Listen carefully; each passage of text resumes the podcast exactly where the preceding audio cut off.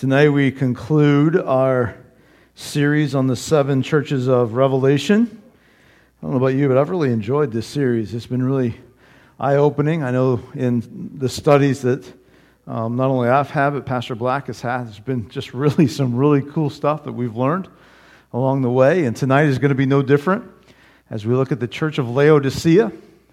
And if you'll turn with me in your copy of the scripture to Revelation chapter 3. Revelation chapter 3.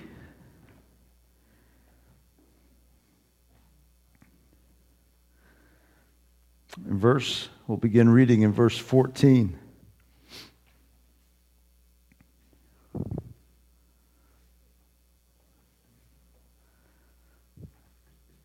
Give just a minute for the rustling of pages to stop.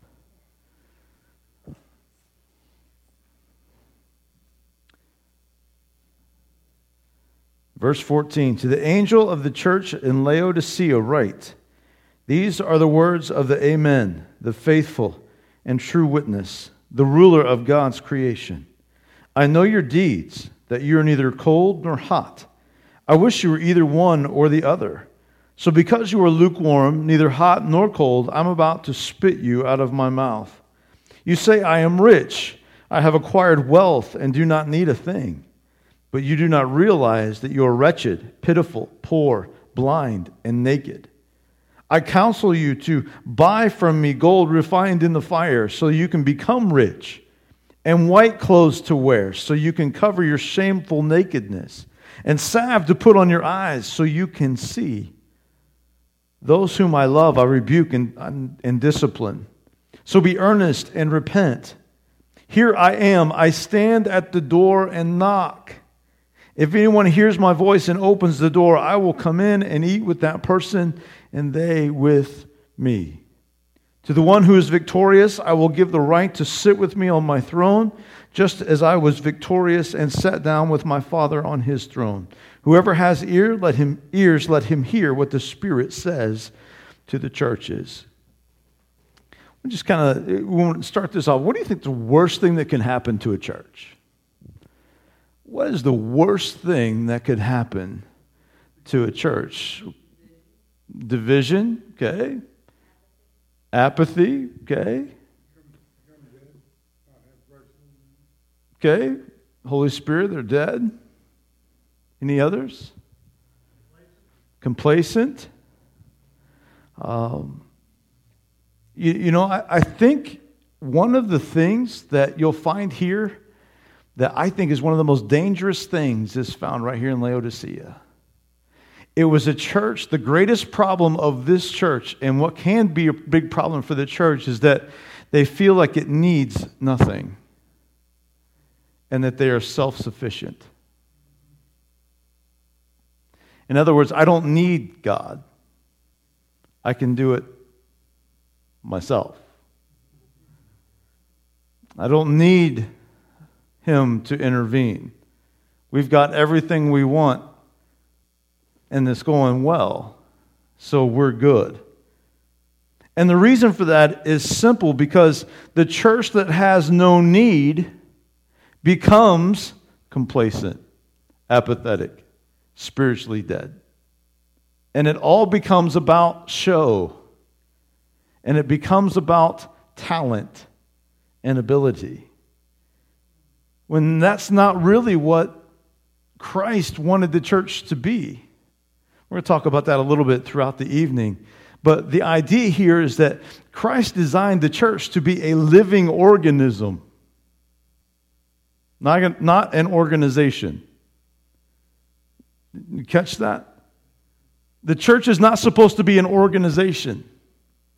It's supposed to be this living, active organism that communicates the Word of God, that communicates life. But the only way you can communicate life is in a, an effective way, and the way that God wants you to, is if you have life being poured into you. That's why you get this picture at the end of the passage we read that Jesus stands at the door and he knocks. Why is he knocking? Because he's not in. Somebody doesn't stand at the door and knock if they're already inside. That's crazy. And, and that's what, you know, we, we like to use that passage for sinners. We like to use that, and, and in, in a way and in a sense, it, it is true, but this isn't necessarily the idea here. The idea is he's at the church doors, wanting in the church. That's right. He's not he's a gentleman. He doesn't force his way upon us. And so he is this verse is like I said it's misquoted um, a lot of times talking about salvation, but it's a picture of Christ and his church with Christ on the outside hoping to get back in. That's good.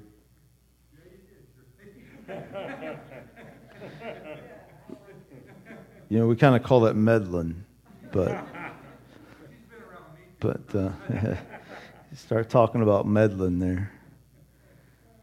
Let's uh, let's look at a couple. Let's kind of break this down section by by section tonight, as as we go through this. Um, in verses 14 and, and 15, um, it says, These are the words of the Amen, the faithful and true witness, the ruler of God's creation. Verse 15 says this I know your deeds, that you're neither cold nor hot.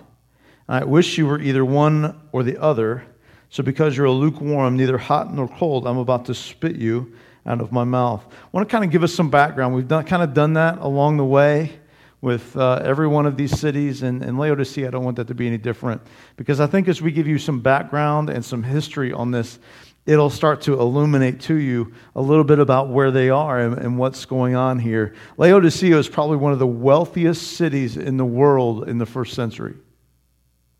Um, it, it, uh, it, it would be a very much a parallel to what we would have been considered in the United States of America, one of the wealthiest countries in the world. Um, Laodicea in, in, in, the United States, I don't know if you realize this, but if there, there's a, I believe there's a statistic that's still relevant today. It was relevant, I think, 10 years ago. If you make $30,000 a year, um, you're in the top 5% in the world as far as finance in what you make. And at $30,000 here, that's kind of that, that's not a whole lot. But if you make that, you're in the top 5% in, in the world's economy. Um, it, its wealth was so great that in AD 60, when the entire city was leveled by this huge earthquake, uh, that happened, it was entirely rebuilt without any financial help from Rome nor any other outside source. It was rebuilt on its own wealth. The city was known for three major things. You're going to kind of pick these up as we go through the text. Three major things it was known for it had a vast and wealthy banking system. It would have been the New Testament version of Wall Street. Okay?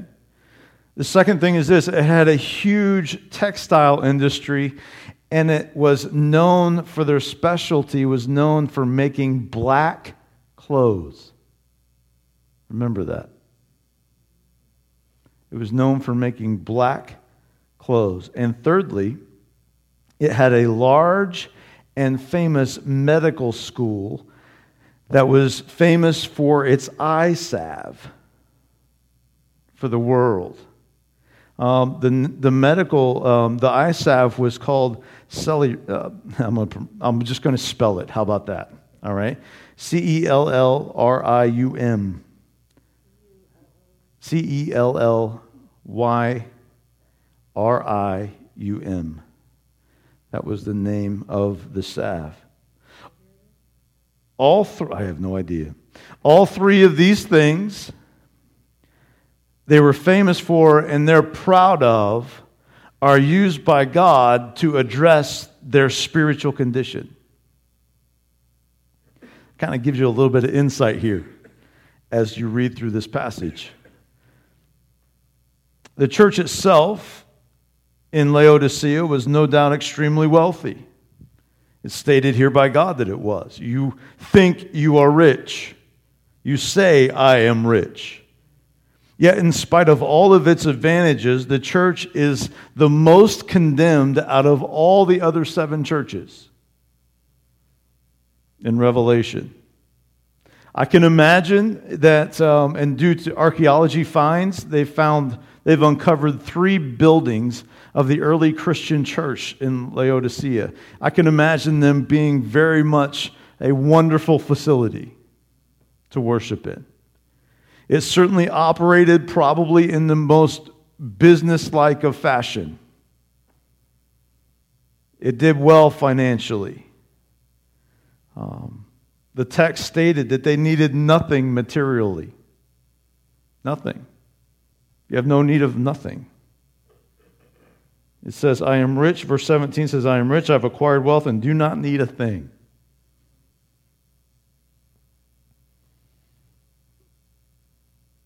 With all the bankers in town and businessmen, it was no, de- no doubt one of the top notch run facilities. And yet, God takes exception to the church's spiritual condition. The church was not meant to function like a typical business. The church is not meant to function like we talked about earlier. It is not a business, it is not something that is um, an entity or an organ, is organization. The church was meant to be a spiritual, life giving entity, an organism that gives out life. And the, the, the church at Laodicea had become an organization, business like ran church model. And it lacked spiritual guidance, it lacked spiritual anything that uh, would move it forward spiritually. Oh, they may have had people come into the church. They may have had people come in and out. But the, the thing was, is they weren't there for the spiritual hunger. They were there because it was the popular place to be. They were there because it was where all the other businessmen went, and it was a nice place to go. And, and they probably, and then this is just my thought process in reading this, these are my deductions, okay? Probably wasn't a place that talked a whole lot about sin. Probably wasn't a place that talked a whole lot about holiness. Probably wasn't a place where you would hear a preacher or a pastor say anything that would ruffle people's feathers or step on their toes. It would have been much a, um, oh man, I don't want to, I'm going to say it, seeker sensitive. I'm just going to throw it out there. It would be a seeker sensitive thought process that whatever we can do to reach people and get them in the church, we don't care about their spiritual condition, but if they're warming a pew, that's fine. That would have been the thought process here. And God looks at their, their life, He looks at their spiritual temperature, and He pronounces them sick. He pronounces them lukewarm. The church in Laodicea had put great pride in what they possessed, but they didn't put great pride in being God's possession. Does that make sense? Um, they weren't cold, but they weren't hot. They were lukewarm, and thus they were no good. And can I tell you a little bit about this church? Because there was something I found out about this church that really helped me understand. Because when he, when Jesus calls them, he says, "You're not hot and you're not cold. You're lukewarm." And because you're lukewarm, I'll spit you. We'll talk about that a little bit. It's more like vomit. I'll spit you out of my mouth. There's a reason for that. And these people would have understood completely what he was talking about. Out of all the things Laodicea had, they had great wealth, great textiles, um, all, that stuff. There's one thing they didn't have a water supply. And so, what they had to do was six miles on one side of the city was a hot spring. And so, they had to dig an aqueduct that would go from that hot spring to the town, the city. So by the time that water, that hot water, flowed six miles to that aqueduct to the city, it wasn't hot anymore. It was lukewarm. Also, that was the hot water. The cold water, it is said that that was six miles on the other side of the city, was a cold spring. And so they had to dig an aqueduct from that spring to come to the city. And by the time that cold water got to the city, it was not cold anymore, it was lukewarm. And so, whenever you would go to get a drink of water, whenever you would get, especially if a guest or a visitor to that city would come in, they would go down and they're not used to it. They would grab a drink of water and then, oh, that's disgusting. I mean, like, I, am not a big lukewarm water fan. I, I, I don't like that. The other thing, too, is when the hot water would come this way, how many of you know what happens in heat? When heat starts to get colder, living parasites and all kinds of stuff start to live in it. And so, as it moves its way down, that water that you were using to take baths in, all that kind of stuff, is now not a suitable type of water. And so when Jesus makes this statement, he says, You are lukewarm, you're neither hot nor cold, I'm about to spit you out of my mouth. They understood exactly what that lukewarm thought process was because that was part of their water supply. It was part of what they lived with every day. And what had happened was the parallel was made here. Jesus says, Listen, the physical water that you are allowing in and you're having lukewarm, you have allowed that to be the same thing that now affects your spirit, and your, and your spirit has become lukewarm like the water. You don't like the water, I don't like your spirit.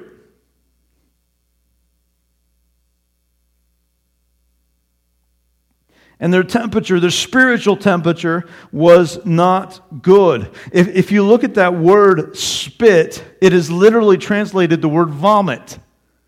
So God is used a pretty strong word here to make a point about this church. You know, there's other um, texts of scriptures that talk about the idea of lukewarmness and being vomited. I mean, you think about Jonah, he would have known the, the vomit thing pretty well, right? Because that's how he got to the shore. Um,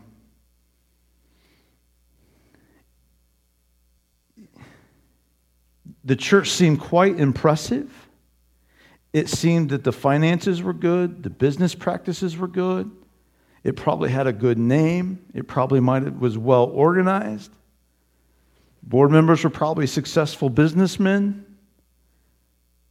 Perhaps there were students from the medical school there. They were well educated, but they were deceived because they thought that their self sufficiency and their arrogance could be their spiritual life. And Christ says, no, it doesn't work that way. You know, kind of the thought process, you know, I begin to think about what that looked like a little bit. And, you know, I, I think of, of my life and, and I wonder, you know, what, how do we gauge the temperature of something? Christ gauged the temperature of Laodicea um, based on their spiritual heart and their spiritual activity. And, and I begin to think, am I a thermometer or a thermostat? I'll tell you what I mean by that. A thermometer does what? It measures the temperature that's around it. It takes in the, what, whatever the, the atmosphere of the room is, it takes in and it just displays the temperature. So, does my spiritual life just display the things that I'm around? Or am I a thermostat? Thermostats set the temperature for the things that they're around. So if I'm just a thermometer, then my spiritual condition is based on the people that I surround myself with. If the, the church at Laodicea, that church became a, a therm, the, the people there just, they were just content with whatever was going on around them. Nobody wanted to step up and be a thermostat and say, listen, this is how I'm going to live my life. This is what God's called me to do. I'm going to affect the people around me and not let those people affect who I am. And so the challenge tonight is, is for us too. Are you a thermometer or are you a thermostat? Do you gauge the temperature of the room around you? Are you influencing the temperature of the room around you? Is your spiritual life with Christ? Because I believe that the church at Laodicea had such an opportunity. See, that's what you miss, I think, sometimes when we read this, is there's such an opportunity there to have an impact on that town. And that town and that church could have had an impact throughout the entire region and maybe even the entire known world at the time. Why? Because if they would have had the heartbeat of Christ, if they would have had the heartbeat that says, man, I want to see people live holy. I want to see people follow Christ. I want the Spirit of God to well up inside of me. And I want this to be a spirit led, spirit filled church where He has control and He's moving forward. I want that to be part of my life. And if they would have had that kind of attitude, could you imagine the work they could have done on a global level? Sad to me. And I stopped to think for just a minute because I see so many parallels here because, you know, the church in America and, and, and the church of Laodicea, you know, if there's one thing that we, we have to guard ourselves is this, is that we don't become self-sufficient and business-like. Because God didn't call us to be a business. God didn't call us to be uh, something that we're trying to make a profit. God called us to reach lost people. God called us to be his arms and hands extended. God called us to go and to make disciples. God called us to have a spiritual life with him, that he's not waiting outside of our heart's door at our church, knocking, saying, Hey, woohoo, you going to let me in?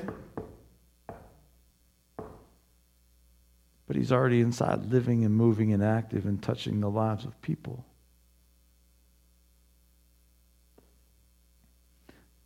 I've been in churches where this was the case.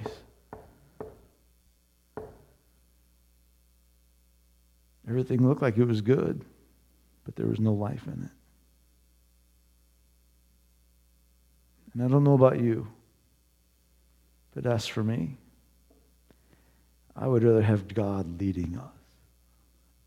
I'd rather be a life giving organism of Christ touching the lives of people than have a swelled bank account, that have all the cool things. I'd rather be reaching people and seeing the Christ move in us and do great things and mighty things through our lives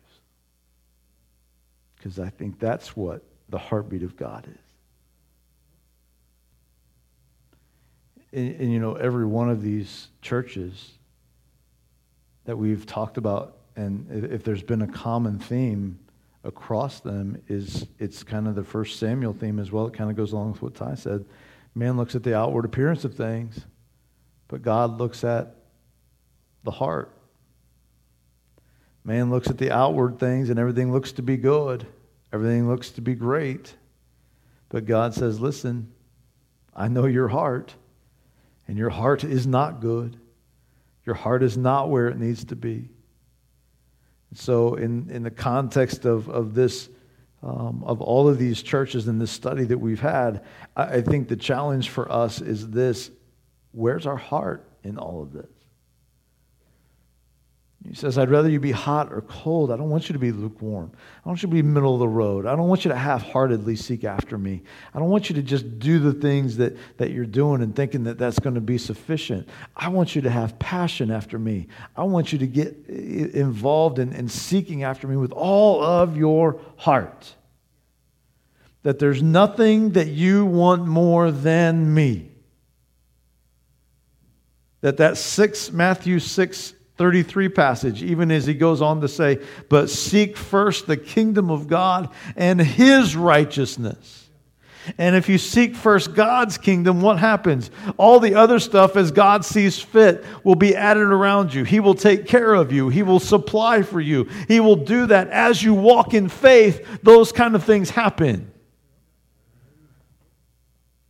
I'm sure every one of us have a story of that, of how, man, we didn't realize we didn't have all the wealth. We didn't have all the stuff. We didn't have all that things. But because we decided that, man, I've decided I'm following Jesus, no turning back. It doesn't matter what, uh, what the world says, what, what the world's going to do. I'm going to follow him. And as you take those faith steps, God just begins to do great things and you see miracles happen and you see stuff take place and, and you're just like wow what happened here well god has re- rewarded. I don't know if that's a good thought process, but God has observed our faithfulness. And He's been true to His word in that. That's good.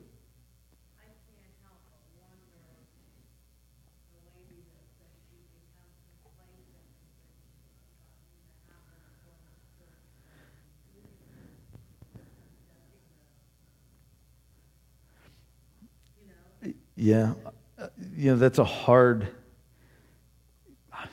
I can answer that with about four or five probably different scenarios, um, just because I've heard four, five, six different mindsets from other people. So, uh, you know, to, to be able to say that, I, I don't know. Um, we're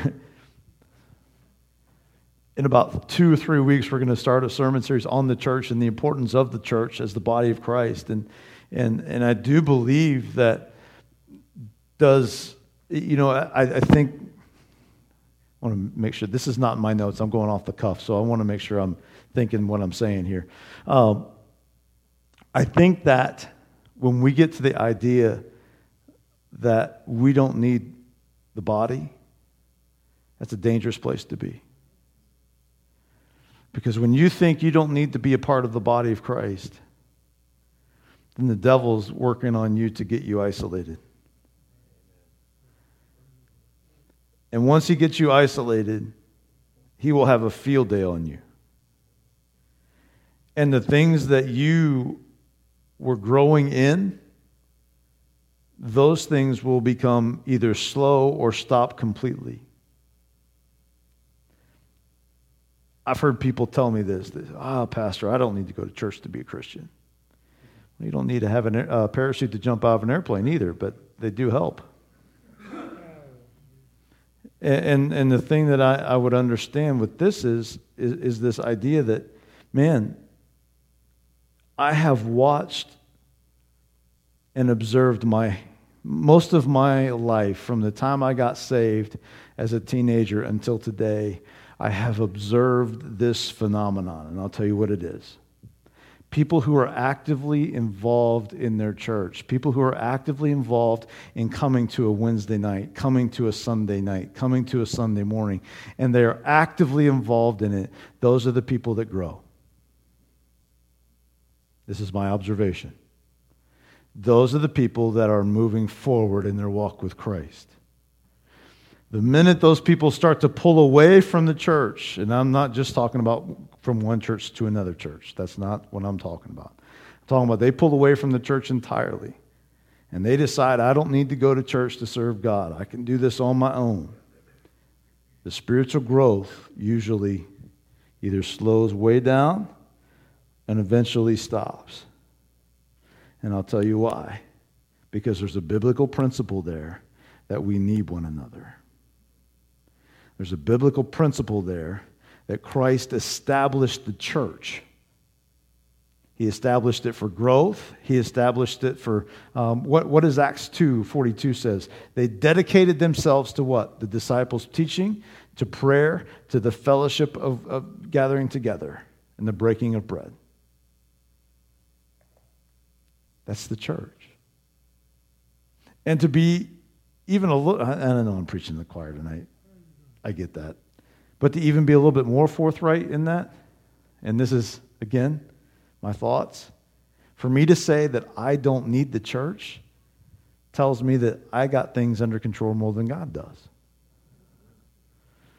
Because God was the one that designed the church, God was the one that formed the church and established it. He said, I will build my church, and the gates of hell will not prevail against it. I think it's important. So, surely I've gone all the way around that bush. To comment on that question. Sorry. Right. That's awesome. That is. That's awesome. You know, Peter says this. He says, The devil goes around like a roaring lion looking for someone to devour. Um, I've used this example before, and I'm sure you remember it. Um, if you watch the Animal Planet, what do lions prey on? Isolation. They wait for the antelope or whatever they're hunting to get away from the herd, and then when it gets away from the herd, they pounce on it. The devil does the same thing by telling us different things. I don't need the church. I can miss this Sunday. It's okay. I can go part time. I don't need to be there all the time. Um, and he uses stuff like that to, to combat our thought process.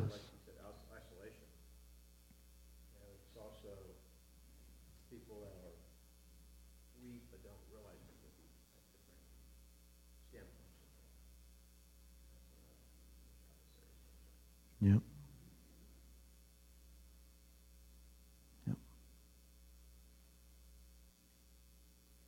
All right. Moving forward. If you look from verse 17, it says, You say, I am rich, I've acquired wealth, and do not need a thing, but you do not realize that you are wretched, pitiful, poor, blind, and naked. I counsel you to buy from me gold refined in the fire so you can become rich, and white clothes to wear so you can be covered your shameful nakedness, and salve to put on your eyes so you can see. The bottom line in this for this church was their over reliance on themselves and on things. Um, this town had, um, the, you, you know, this town had acquired great wealth. It had acquired great influence. It had banks, a lot of banks. It had textile plants. It had medical universities. Um, they had all this stuff. And no doubt they felt like they were on top of the world, but the, the church was becoming, it was dead. And, and they couldn't see how distorted their value system had become. Instead of their abundance being accredited to God, they were taking the credit for it themselves and relying on it instead of God. God tells them that they lack the very necessities of spiritual life, and He tells them in terms that they're going to understand. He said that they were what? Poor. He said they were naked. He said that they were blind. They, they lacked the three things that they were most secure in.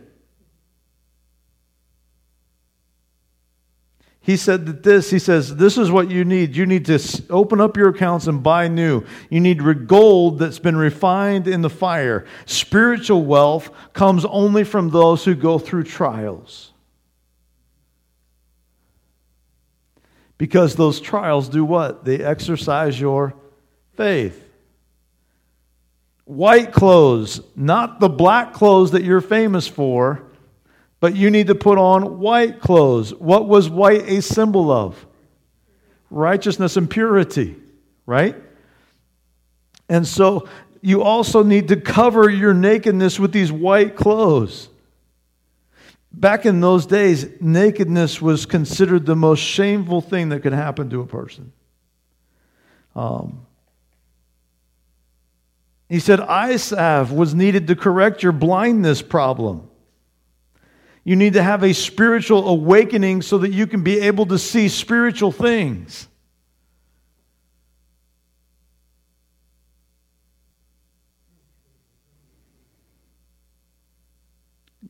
You see, they think they have everything, but God offers them something here that they don't possess. This is what God's doing with Laodicea. He's offering them a different kind of wealth, a different kind of clothing, a different kind of vision. You know, the, the Word of God says, oh, I believe it's in Proverbs, I can't remember the address, but it says, without vision, people perish. And he's not talking about just my sight, he's not talking about the eye salve physically. He's talking about a spiritual vision of who God is, how big He is, a spiritual vision of growth, a spiritual vision of, of growing and moving in Christ. And because you don't have that, the people around you are perishing. Those people perish because of lack of vision. Those people perish because your focus is on something that it shouldn't be on. Does that make sense? And I think the same thing can be said here about the Laodicean church. The people around you in your town are perishing, Laodicea. Why? Because you've lost your focus. You have lost your spiritual sight. So he has this harsh word for them, and he says this he, but after he says this, notice what he says in verse 19. Why does he have this rebuke for them? Because he loves them. He says, Those whom I love, I rebuke and I discipline. So do what? Listen, be earnest, and repent. Repent. I've brought it to your attention. Don't you love it when God does that? He brings stuff to your attention you know, sometimes we go through difficult seasons and we go through difficult stuff of life. We go through trials and we go through seasons and, and we've done things and, and maybe our focus was where it shouldn't have been or, or we're um, so involved in doing things and we've kind of become dependent upon ourselves and kind of, I don't need God and I'm doing okay. We would never say that. I mean, you would never say that. I, I can't, I look across the room and I don't think anybody in this room would ever say, I don't need God. But what we do and how sometimes we live speaks a little louder than what we say. And what happens is we get off focus. Have you ever had God change your focus? Have you ever had a moment where God said, Listen, we got to have a talk? And in those moments, he begins to, the Holy Spirit begins to unveil some things in your life that have caused you to lose your vision. And as that begins to happen, it's painful. And it hurts. And it's not easy. And I think at times when God has taken me to the proverbial woodshed to correct my vision put salve on my eyes and give me opportunity at that point to change my heart. Now, He can bring it all in front of you, and He does. The Holy Spirit uses His Word, He uses your prayer time, He uses just ways that He can use other people. God is not limited on how He tells us our vision is messed up. But one thing I know is when the Holy Spirit convicts me of that and it's put in front of me, then it's up to me to repent. He says, Listen, I love you. I'm rebuking you. I'm disciplining you because I love you. So, because of that, now be earnest and repent. This is not a death sentence, Laodicea. At this point, right now, this, I'm giving you opportunity to turn and to change and to repent. God's so gracious to us.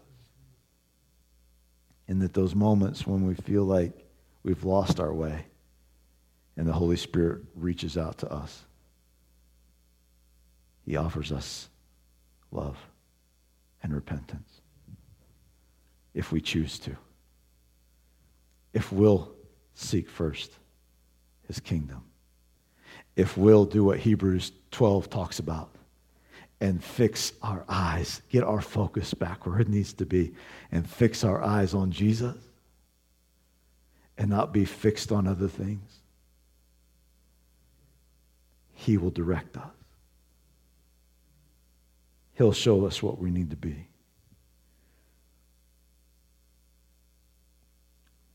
They were loaded with the world's stuff. But God's word tells to them, be earnest. What does that word earnest mean? Sincere. Another way to word that in Christian ease is this don't be half hearted. Don't be half hearted.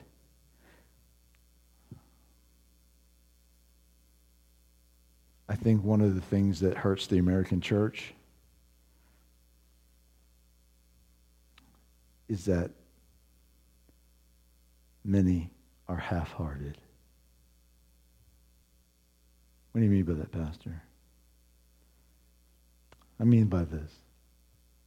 Jesus said this. The Word of God says this. If you seek God with all your heart, you'll find Him.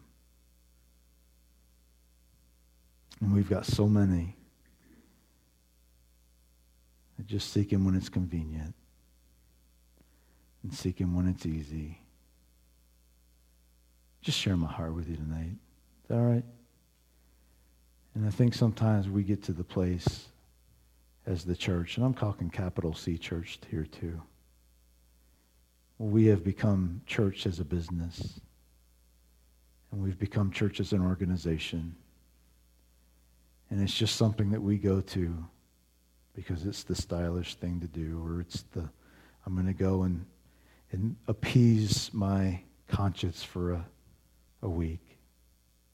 But we're not really soaking in the Word of God. We're not really seeking after Him with all of our heart. We're not really going after God like we should. We're just half hearted in it. We kind of give a lip service, if you will. And we don't really go after God. Because going after God is not just on Sunday. It's not just on a Wednesday night. The idea of going after God and seeking Him with all of your heart has to happen every single day. And if you aren't earnest about that, you'll think that Sundays and Wednesdays or whatever will be sufficient. And you'll just kind of go on your own and you'll kind of be fine. But half heartedly, you'll never see the fullness of God in your life. You'll never see God do the things that he wants to do in your life. Because why? Because your focus is split. You've got, a, you've got double vision. From someone who has double vision, it is hard to walk a straight line when you have double vision. And then all of a sudden, what happens? If I can't walk a straight line, I begin to fall into sin and I begin to fall away from God. Why? Because I'm only half in. And he says to this church, and I hear him saying this, I, I believe to the Church of America be earnest. Don't be half hearted anymore. Be earnest in this. And then not only be earnest, but repent. Turn around, head the other direction. Get your focus right. Jesus is standing outside the church door. Here, the picture is clear, and he's knocking. The context is about Christians in the church. These are not unbelievers, these are about Christians in the church. And he is outside the door trying to get in. And that tells you how far this church has drifted, how much focus they've lost. And if the door's open, he promises to come in and share a meal with them. He promises to come in and, and eat with that person, and, and that, would, that would be a, a time of connection together. The meal that's spoken here is the evening meal. It was the last and the most important meal of the day. It was the last call for dinner before the darkness of night set in a possible reference here to the end time tribulation period. Notice the problem includes mutual the promise here not the problem but the promise includes mutual sharing. Not it's real fellowship with god. It's not one-sided.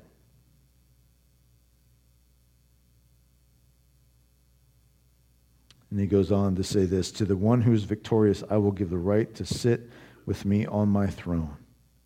And just as I was victorious and sat with my Father on his throne, whoever has an ear, let him hear.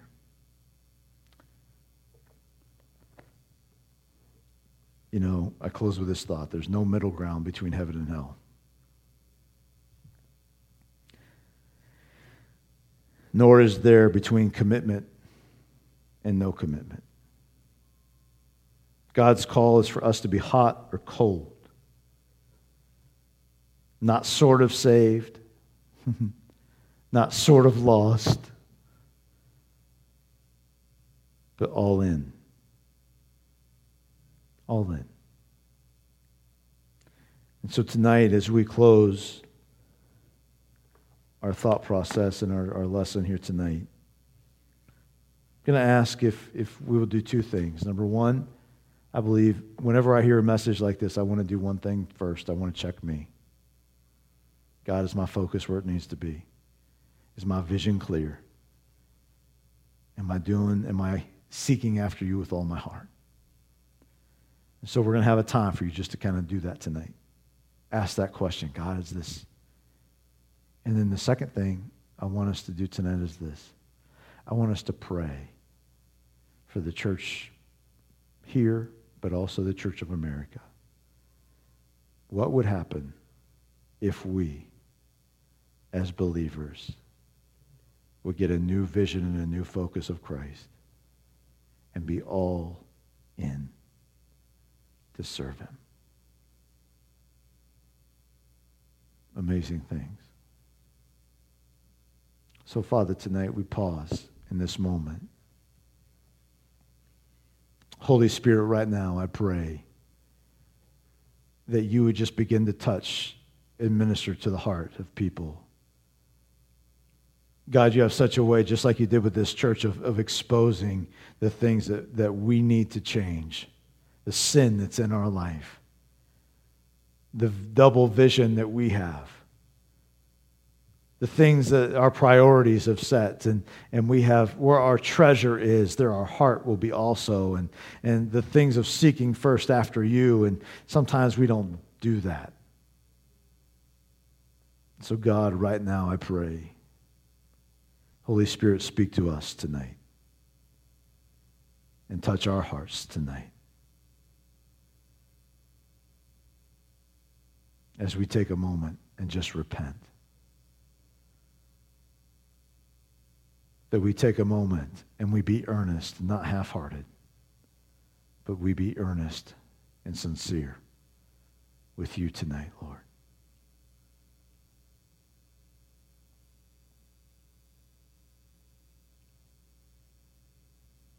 Yes, God.